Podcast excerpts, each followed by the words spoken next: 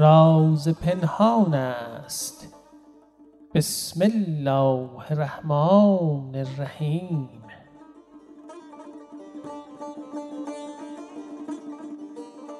سلام. مهدی علیزاده هستم. و امروز یک شنبه 28 دی ماه سال 1399 خورشیدی است. با 19 همین نشست از سلسله همنشینی های حافظانه پادکست موج سخن در محضر پرفیزتون زانوی ادب بر زمین می‌زنم یک سر شرمسار پیگیری های محبت آفرین و نقدهای راهگشا و تشویق های سرشار از مهرتون هستم. امیدوارم در این مسیر با دلالت های مملو از لطفتون یک پارچه به سمت و سوی صلاح و موفقیت گام بردارم. در این نشست بیت دیگه ای از غزل چهارم گزینشی موج سخن با مطلع خیال نقش تو در کارگاه دیده کشیدم. به صورت تو نگاری ندیدم و نشنیدم. که غزل 313 هم در تصحیح حافظ به سعی سایه رو در بر می‌گیره تقدیم شما همراهان گرانقدرم خواهد شد. در این رازورزی حافظانه همراه هم باشید.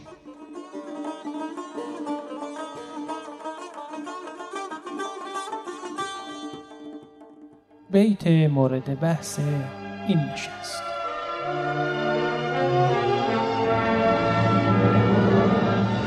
به شوق چشمه نوشد چه قطره ها که فشاندم ز لعل باد فروشد چه اشوه ها که خریدم.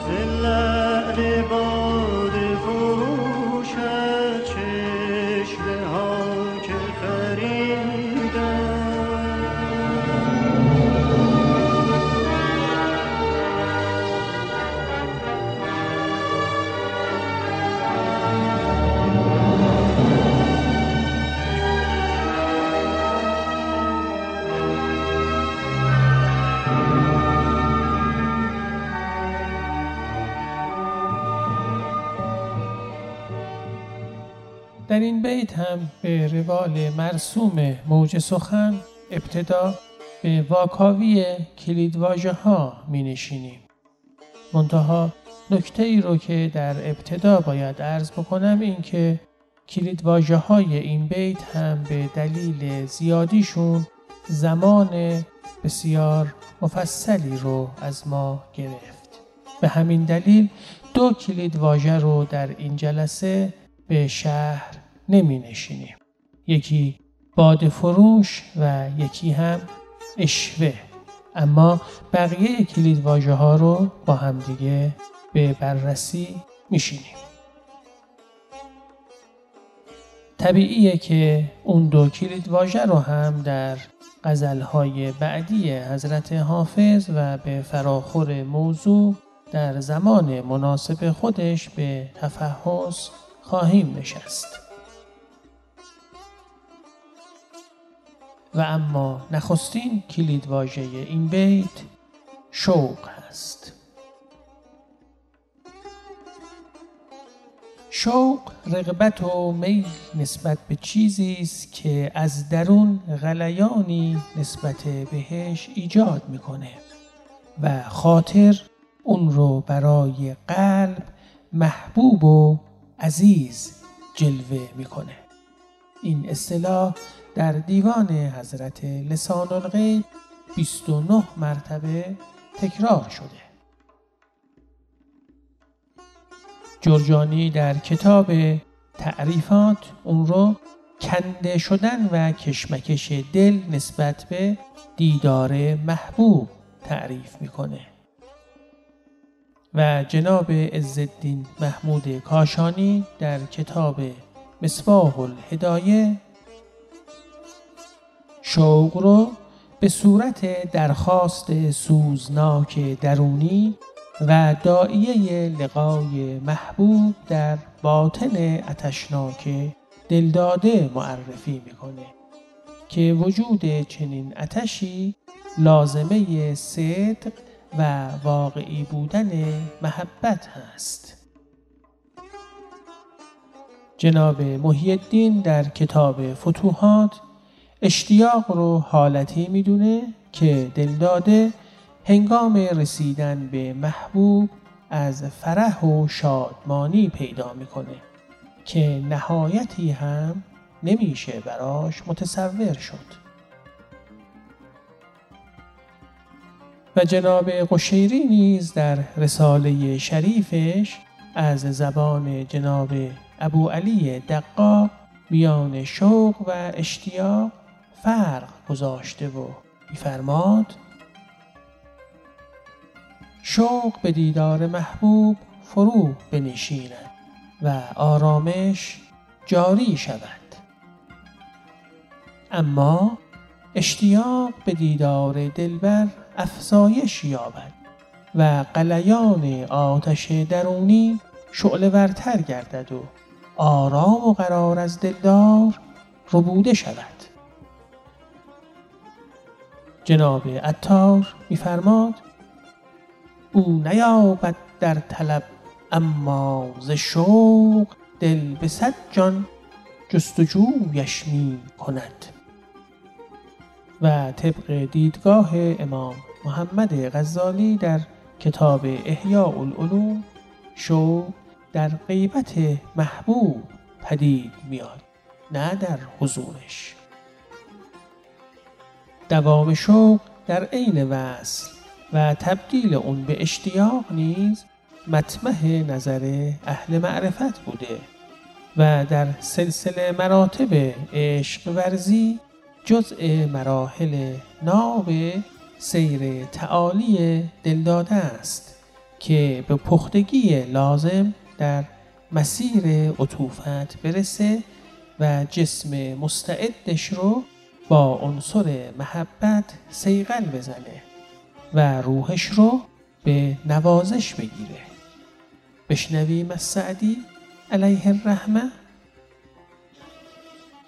جمال در نظر و شوق همچنان باقی. گدا اگر همه عالم بدودهند گداست.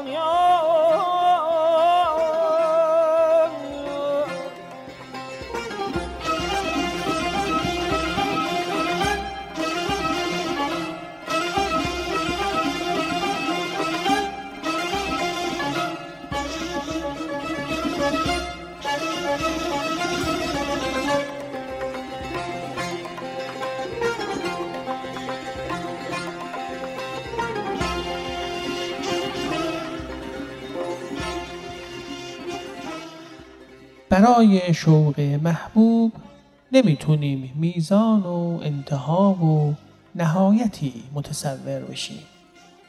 بر همین اساس برای عشق هم نمی‌تونیم حد و اندازه و قایتی در نظر بگیریم. شوق نتیجه محبت هست. هیچ وقت به پایان نمی‌رسه بلکه یک سره رو به فزونی داره. چرا که در هر منزل عاشق با درک جلوه جدید و آگاهی از وجود جلوه های دیگه محبوب مشتاق درک جلوه جدیدتری میشه.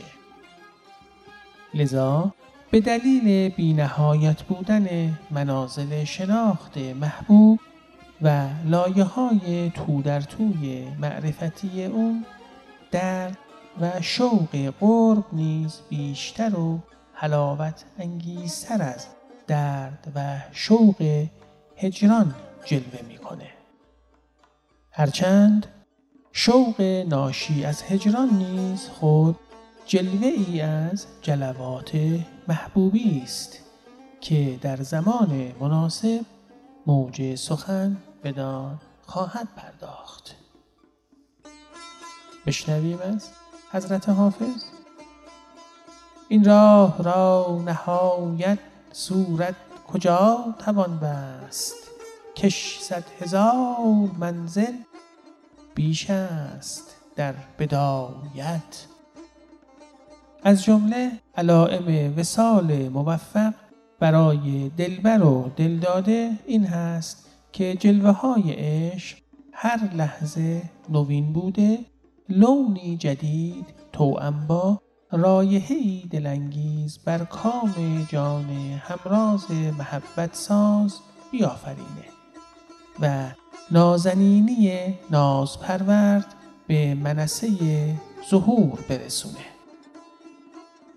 طبیعی است در این وادی هیچ کدوم از همراهان مسیر محبت نمی‌تونن در یک مرحله به درک همه زوایای نهان و آشکار عرصه پرپهنای عطوفت دست پیدا کنند. و لذاست که فقط نسبت به جلوه درک شده احساس وصل می کنند. و نسبت به جلوه های درک نشده دیگه قائب محسوب میشن. و حال شوق با تمام شور و هیجان خودش ادامه پیدا می‌کنه. بشنویم از حضرت حافظ. بلبلی برگ گلی خوش رنگ در منقار داشت و در آن برگ و نوا خوش ناله های زار داشت. گفتمش در عین وصل این گریه و فریاد چیست؟ گفت ما را جلوه های معشوق در این کار داشت.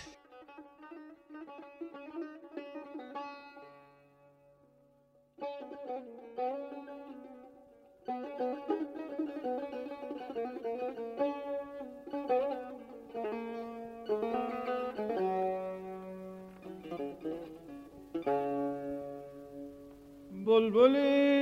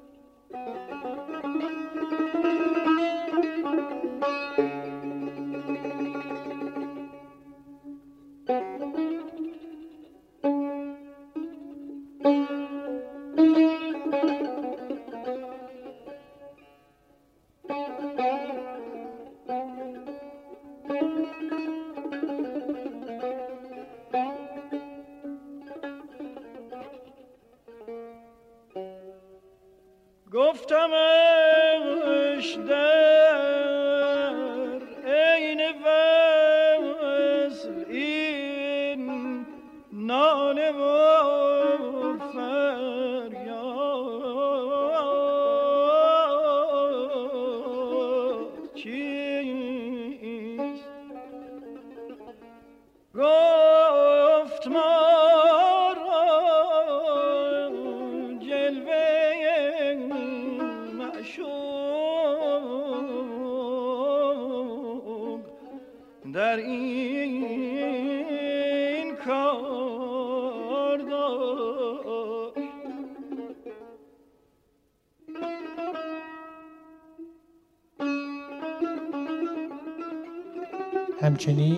وسال پایدار و مداوم نیست و در هر لحظه در وصل خوف هجران وجود داره. لذا شوق هیچ وقت پایان نمیپذیره و دلداده برای دست یافتن به وسال مجدد یا نائل آمدن به مراتب بالاتر وسال همیشه مشتاق باقی میمونه. بشنویم. حافظ دوام وصل میسر نمی شود شاهان کم التفات به حال گدا کنند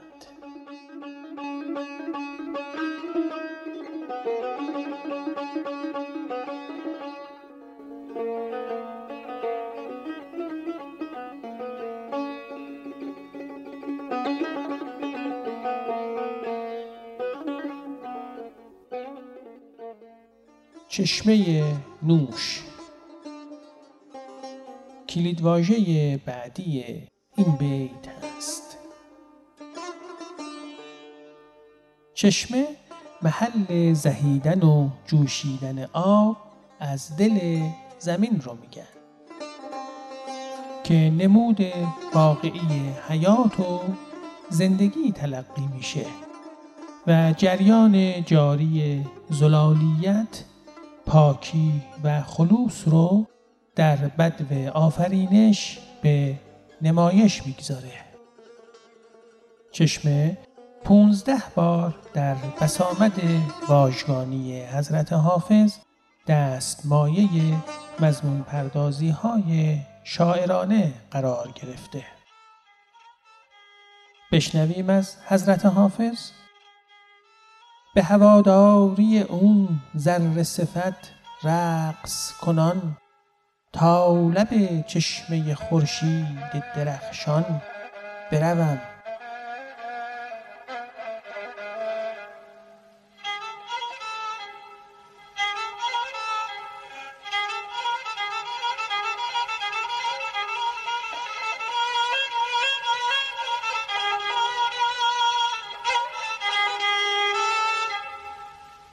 به هواداری ذره صفت رقص کنم. طالب چشمه خورشید درخشان بروم.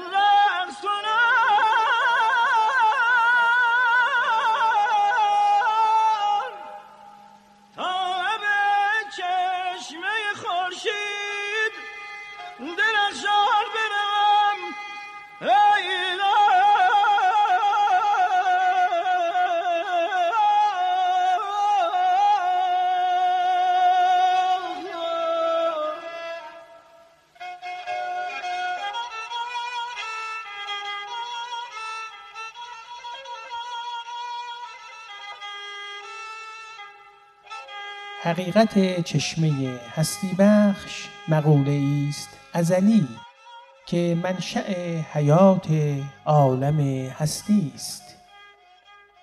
در دره نادر گفتاری که به طور مفصل در تفسیر شریف آیات الولایه جناب راز شیرازی زیل مبارکه 61 شریفه کهف بهش اشاره فرمودن می‌خونیم؟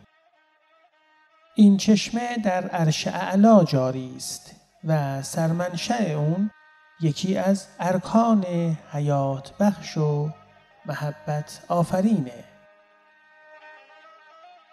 طبق این داستان حضرت موسی و همراهش به دنبال شخصی بودند که دل در گرو راهنماییش بگذارن و انان اختیارشون رو بهش بسپرن تا در مسیر هدایت قرارشون بده و از خطاهای ناشناخته رهاشون کنه.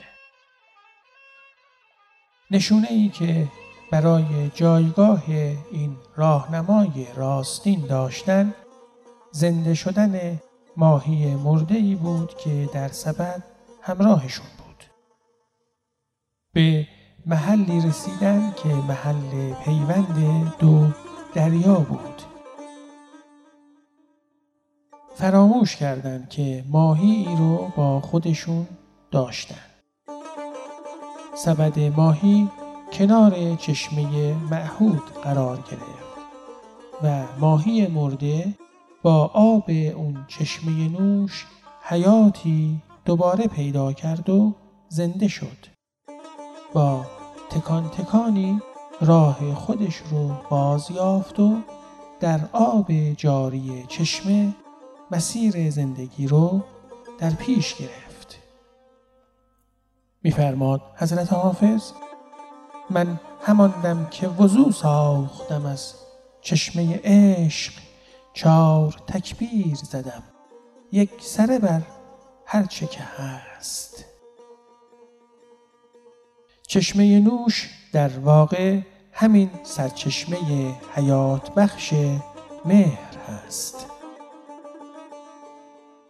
که در بساط مهرافرینی دلبر کام دلداده رو پرحلاوت می‌کنه و زندگانی معنادار رو براش به منصه بروز میرسونه.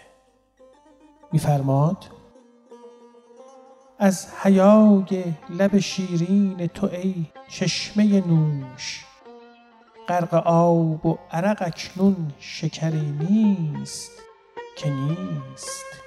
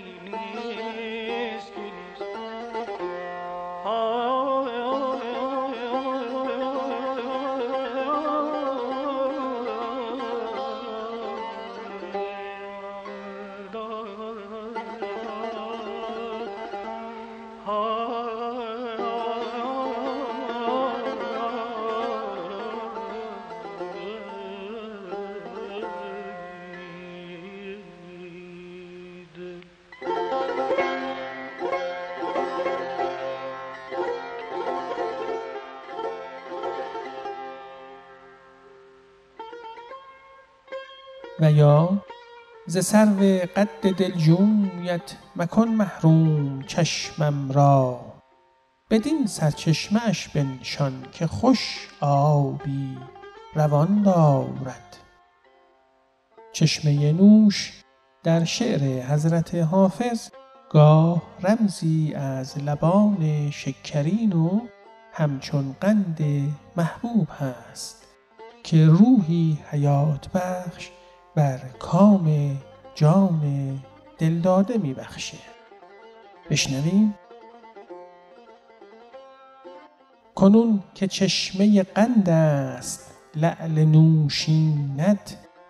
سخن بگوی و زتوتی شکر دریغ مدار. و همچنین به شوق چشمه نوشت چه قطره ها که فشاندم. ز لعل باد فروشت چه اشوه ها که خریدم.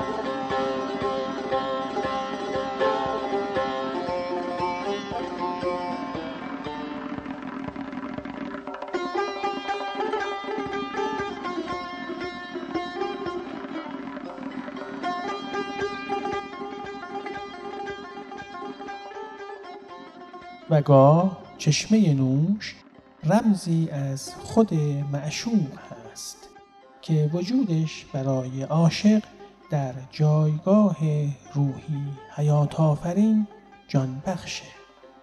میفرماد چشمه چشم مرا ای گل خندان دریاب که به امید تو خوش آب روانی دارد. و نیز عاشقان را گر در آتش می پسندد لطف دوست تنگ چشمم گر نظر در چشمه کوثر کنم.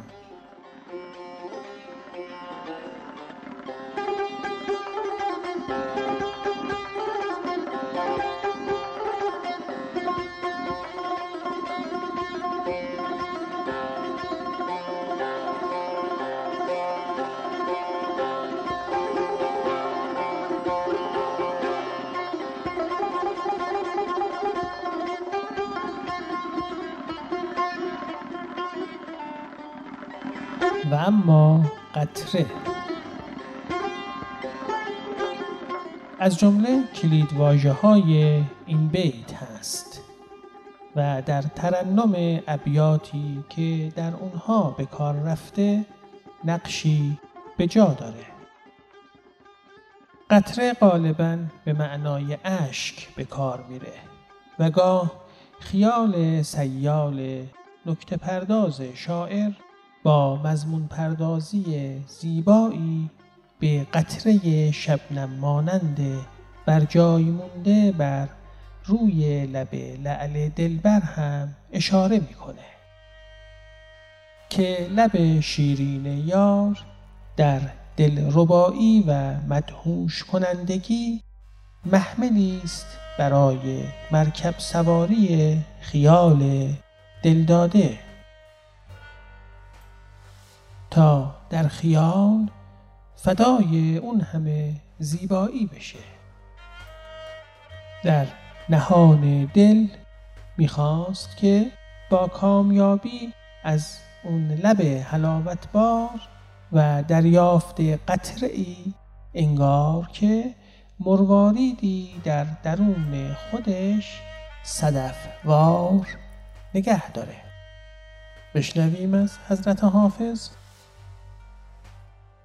چو جان فدای لبش شد خیال می بستم که قطره ای ز زلالش به کام ما افتد.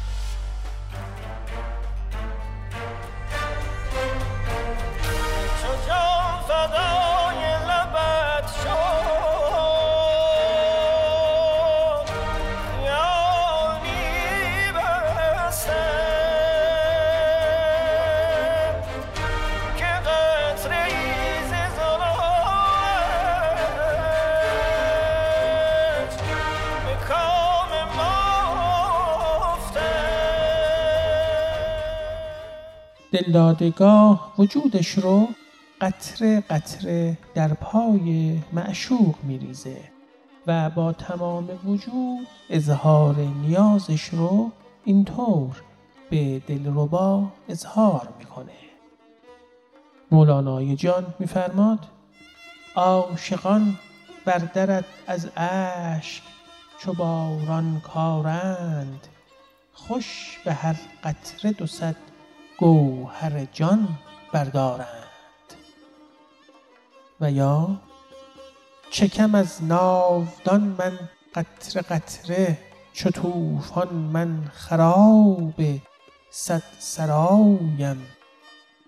افتخاری که دل داده برای خودش متصور هست اینکه در هجران و دوری دلبر اشک ها میریزه و قطره ها همچون در در رسای اون هبه می‌کنه.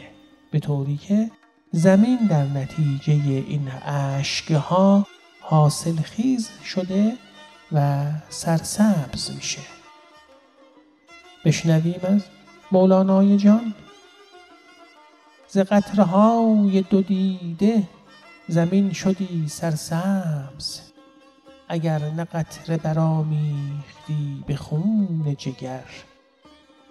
حضرت حافظ که در هر نفسی ما رو به زندگی شادی ستایش بهار غزلخانی بلبل ناز گل گریز از غم و هیچ انگاری هست و نیست فرا می‌خونه و هر لحظه پندمون میده که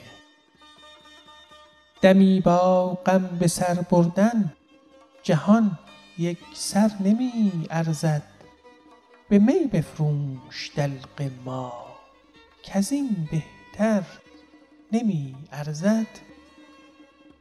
گاه به ناگزیر و علا رغم این اندرز همیشگی و گویی درمانده در برابر ناهنجاری های سرنوشت هجران یار ناروایی های معشوق جفاکار ناملایمات روزگار ناکامی ها شوربختی ها معضلات فلسفی بی پاسخ و انبوه ناهمگونی های دیگه.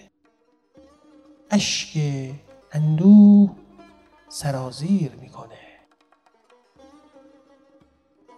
و طرفه اینکه به روش عاشقان بیپروا هیچ عبایی از فاشگویی نداره و از جریان قطرات اشک با مخاطبین شعر خودش سخن سرایی می‌کنه. بشنویم.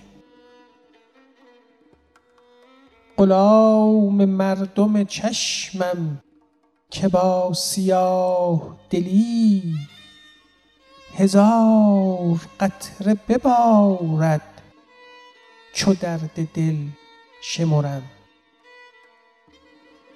قطره های اشک حضرت حافظ برخوردار از ویژگی ها و کارکردهایی است که چون در دل غزل میشینه نقش آینه ای رو ایفا می‌کنه که درش می‌تونیم تصویرهای نهانی بسیاری از پرده های پنهانی اون رند جانسوز و جهانسوز رو به مشاهده بنشینیم بشنویم. ز پرده کاش برون آمدی چو قطره اشک که بر دو دیده ما حکم او روان بودی. و یا پیش چشمم کمتر است از قطره ای این حکایت ها که از طوفان کنند. حضرت حافظ هنگامی که به آرزوی دیرینش در محضر محبوب ازلی به خلوت نشینی مشغوله برای این وسال شکرانه به جا میاره و قطرات اشکش همچون گوهرهای گرانبها سرازیر میشه. میفرماد گریه شام و سحر شکر که ضایع نگشت. قطره باران ما گوهر یک دانه شد. حضرت حافظ همچنین همه ذهن و اندیشش رو بر صبر معطوف می‌سازه تا جایی که دل و وجودش در فراق دلبر و همچنین جفای اون به قطره خونی تبدیل میشه. میفرماد گفتی که تو را شوم مدار اندیشه دل خوش کن و بر صبر گمار اندیشه. کو صبر و چه دل کانچه دلش می‌خوانند؟ یک قطره خون است و هزار اندیشه. و یا ای آن که ره به مشرب مقصود برده ای زین بحر قطره ای به من خاکسار بخش.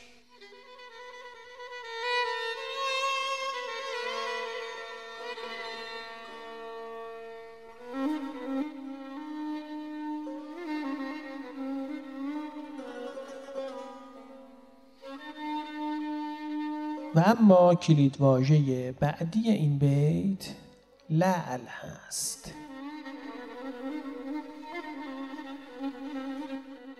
لعل در ادب پارسی جایگاهی ویژه به خودش اختصاص داده و یکی از نمودهای تنازانه محبوب در وادی دلربایی است.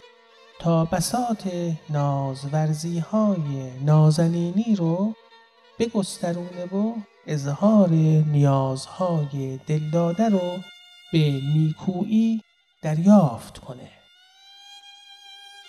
بشنویم در این دو مصراع این بیت به چه زیبایی لل استعارگونه ای از لب گلرنگ معشوق رو به نمایش گذاشته.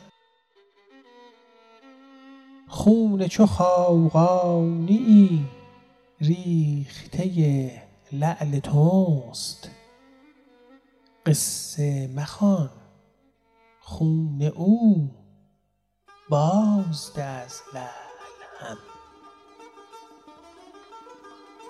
و همچنین از عنصری که تقاضای دریافت سخنی از محبوب رو به بیانی دلنشین عرضه می‌کنه. به بهانه حدیثی بگشای لعل نوشین.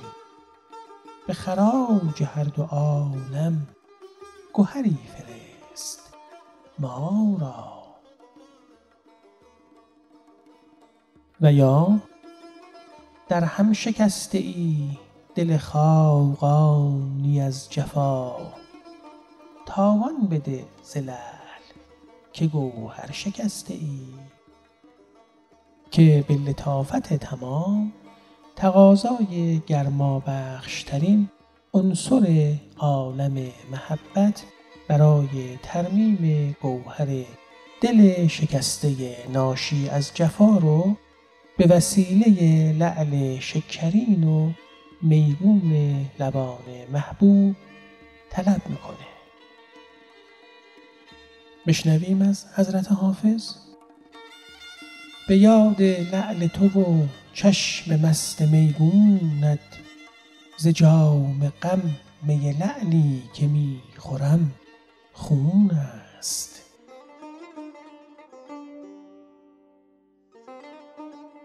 و یا سزد کز خاتم لعلش زنم لاف سلیمانی چو اسم اعظمم باشد چه باک از اهرمن دارم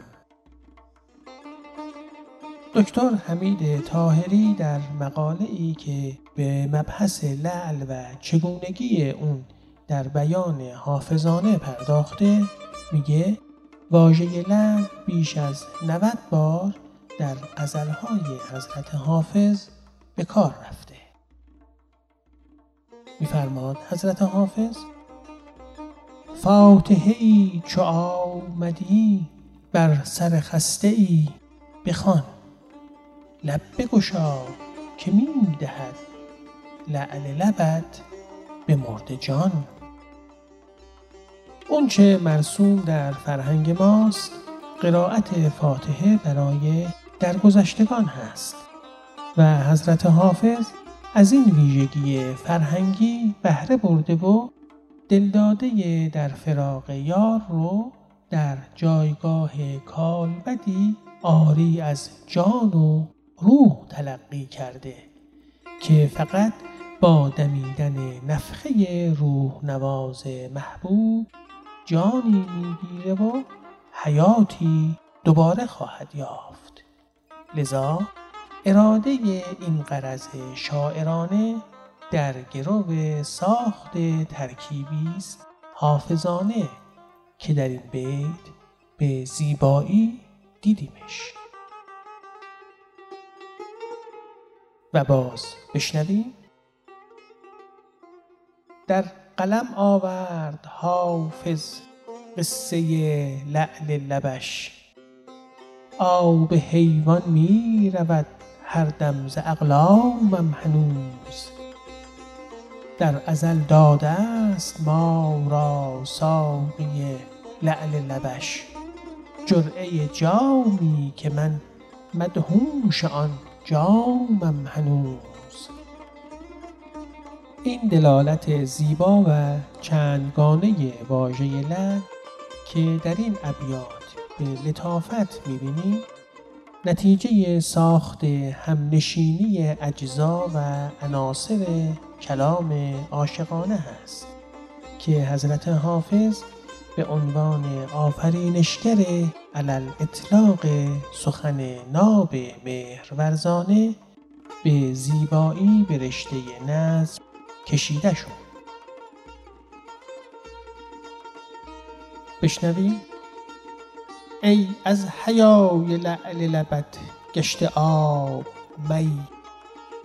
خورشید پیش آتش روی تو کرده خی.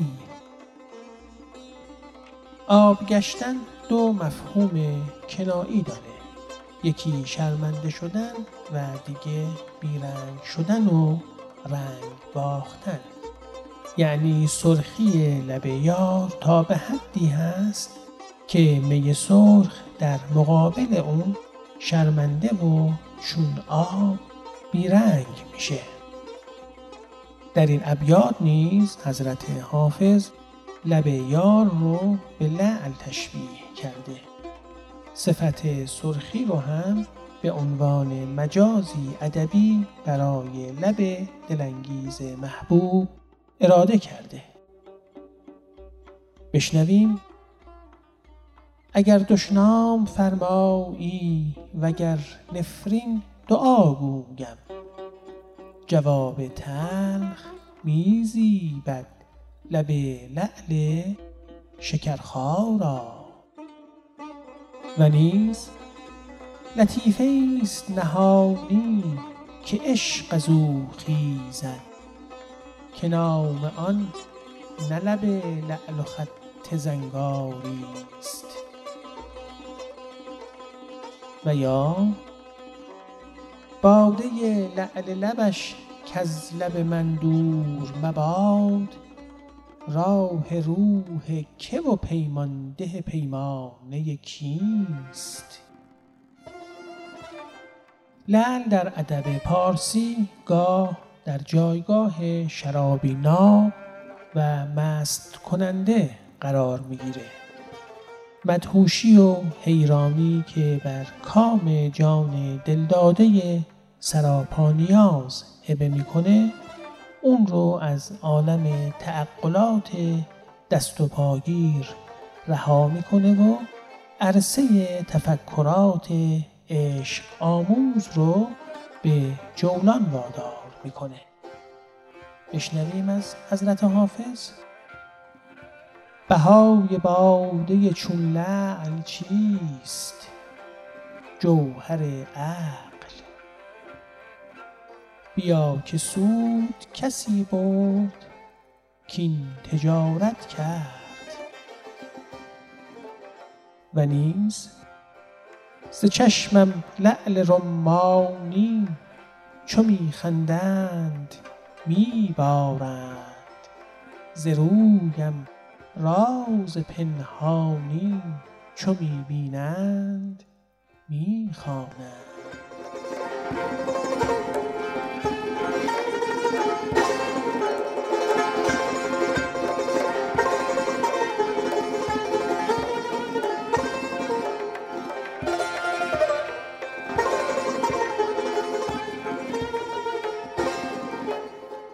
ز چشمم لل رمانی چو میخندند میبارند ز رویم راز پنهانی چو می‌بینند می‌خوانند و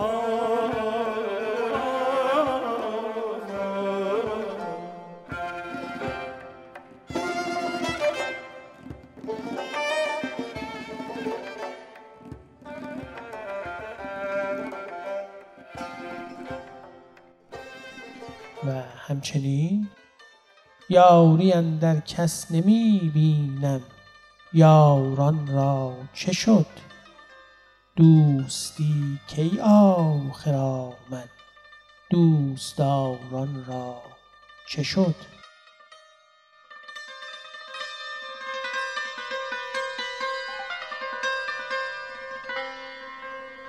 یاری اندر کس نمی‌بینیم یاران را چه شد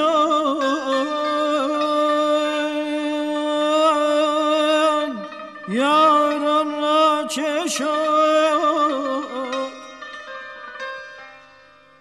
یاری اندر کس نمی‌بینیم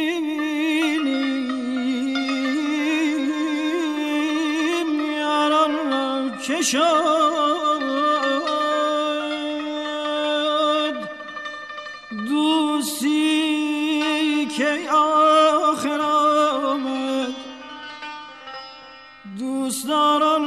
دوستداران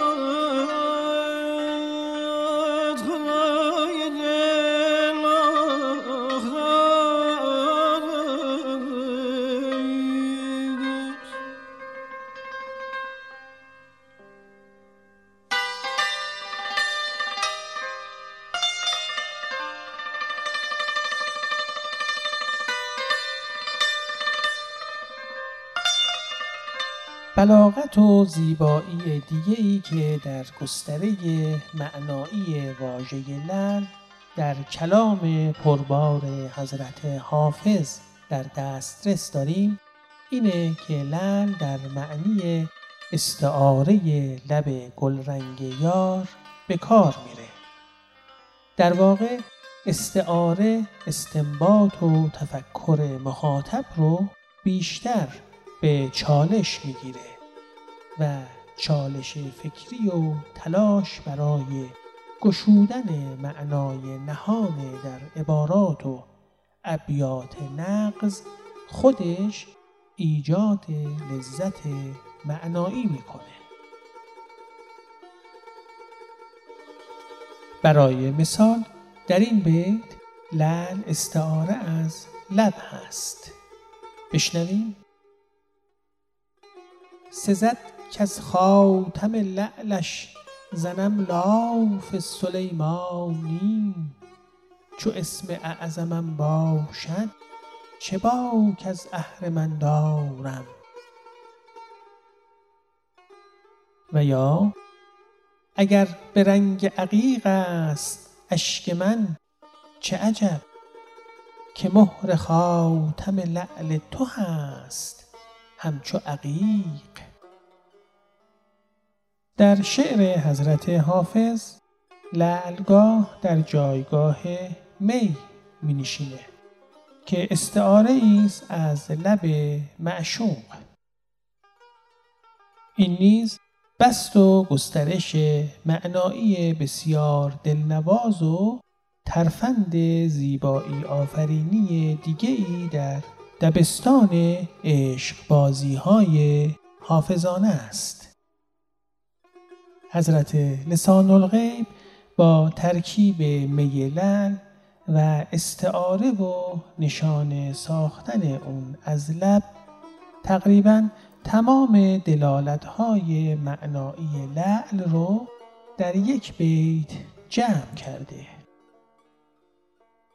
می لعل یعنی لبی که چون می مستی افزا و همچون لعل سرخ و درخشانه. این تنازی های زبان و خیال حافظانه رو بشنویم.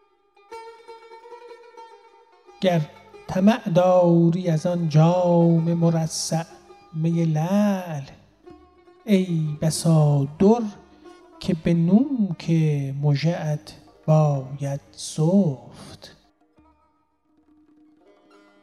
جام مرصع استعاره از دهان می لعل استعاره از لب گلرنگ در استعاره از اشک سفتن به کنایه ریختن و جاری ساختن. نتیجه اینکه کام معشوق به جام مرصع و لبان اون به می لعل و اشکش به در مانند شده و با ترکیب و همنشینی این عناصر در محور افقی بیت تناسب و مراعات نظیر زیبایی ابداع شده. و همچنین ز جام گل دگر بلبل چنان مست می لعل است که زد بر چرخ فیروزی سفیر تخت فیروزی. می لعل در این بیت نیز استعاره از لب هست. جام گل تشبیه است و جام مجاز مرسل به علاقه ظرف و مظروف در معنای می. و تناسب و مراعات بین واجه های جام، می، مست، بلبل، گل و سفیر.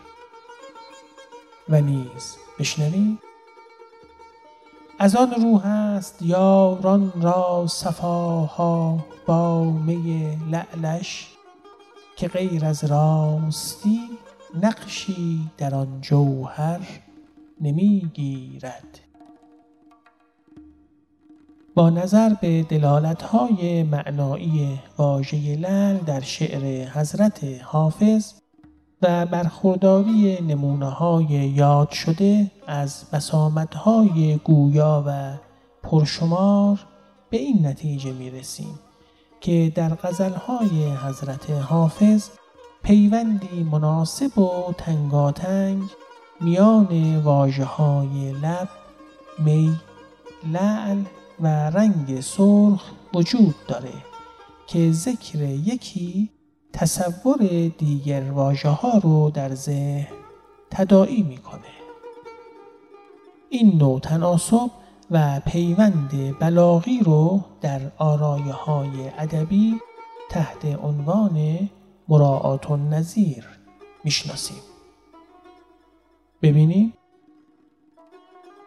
هر می لعل که آن دست بلورین ستدیم آب حسرت شد و در چشم گهربار بماند. گاه در غزلهای حضرت حافظ همونطور که اشاره کردیم لب همچون می سرخ و مستیزاست گاه چون لعل سرخه و گاه می به لعل و گاهی لب به لعل مانند میشه. در تعدادی از ابیات هم ترکیب می لعل و شراب لعل استعاره از لب هست. این همراهی و ملازمت و پیوند بین واژه ها سبب میشه با حضور هر یک از این کلمات دیگر واجه های مرتبط نیز به ذهن متبادر بشن. بخونیم. راهم شراب لعل زده میر عاشقان خون مرا به چاه زنخدان یار بخش. جالب توجه این که یکی از اغراض بلاغی حضرت حافظ در کاربرد لل در معنای سرخیش همین تدائی ها و مراعات و نظیر هاست. گاهی لل به عنوان نوعی سنگ قیمتی خاص با جواهر و سنگ های درخشان دیگه مراعات و نظیر می سازه و اگر حضرت حافظ لعل رو در مفهوم مجازی سرخ به کار می‌بره به خاطر ایجاد همین تناسب و مراعات و نظیر و تدائی هاست. بشنویم. شیراز معدن لب لعل است و کان من جوهری مفلسمی را مشوشم. و اما نکات معنایی و زیباشناسانه بیت. چشمه نوش کنایه از دهان شیرین محبوب. قطره فشاندن کنایه از اشک ریختن گریستن. لعل باد فروش لبان سرخفام که گویی شراب می فروشند استعاره از لب یار. اشوه خریدن ترکیب کنایی است به معنای تحمل ناز و کرشمه با حالات و حرکات چشم.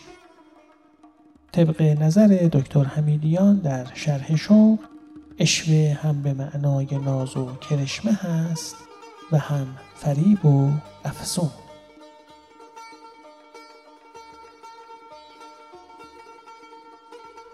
و اما در نهایت مفهوم بیت به شوق چشمه نوشد چه قطره ها که فشاندم ز لعل باد فروشت چه اشوه ها که خریدم از نگاه موج سخن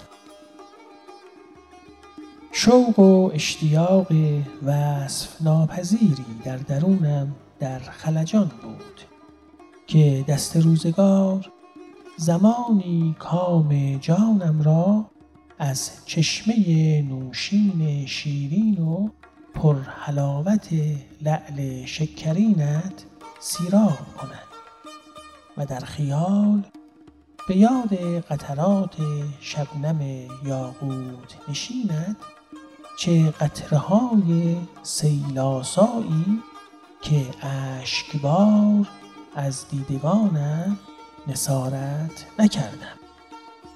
و در خلوت خود راز و نیازها با زیبایی ها و دلربایی هایت کردم.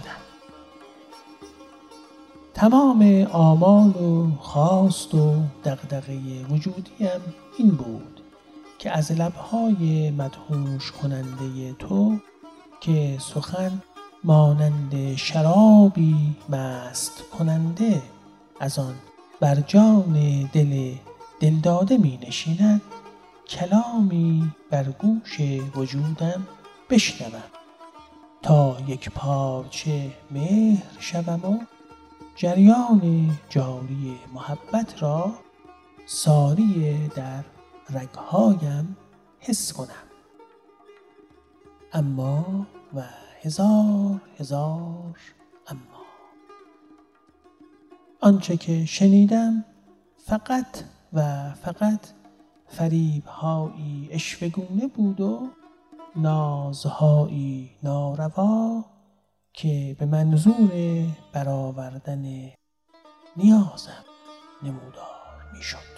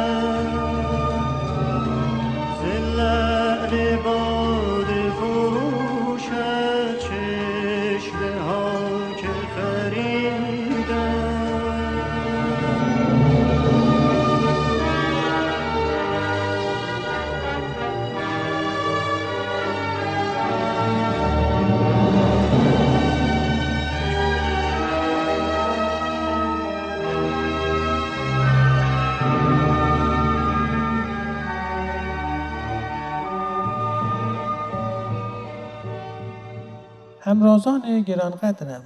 از اینکه در این نشست نیز همراه هم بودین به خودم میبالم. تمام تلاشم رو به کار می‌گیرم که به خلاصه ترین شکل ممکن مباحث رو مطرح کنم. اما چه سود که هرچی سعی می‌کنم دریغم میاد بیش از این مطالب رو کوتاه کنم.